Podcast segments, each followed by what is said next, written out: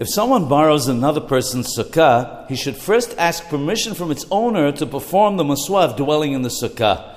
The owner should specify that he can enter into it to fulfill his obligation and do whatever he wishes in it. If one did not get permission, however, one fulfills one's obligation even if one enters one's friend's sukkah without permission. In a similar vein, if one builds a sukkah on another person's land without permission, the sukkah is valid because land cannot be stolen.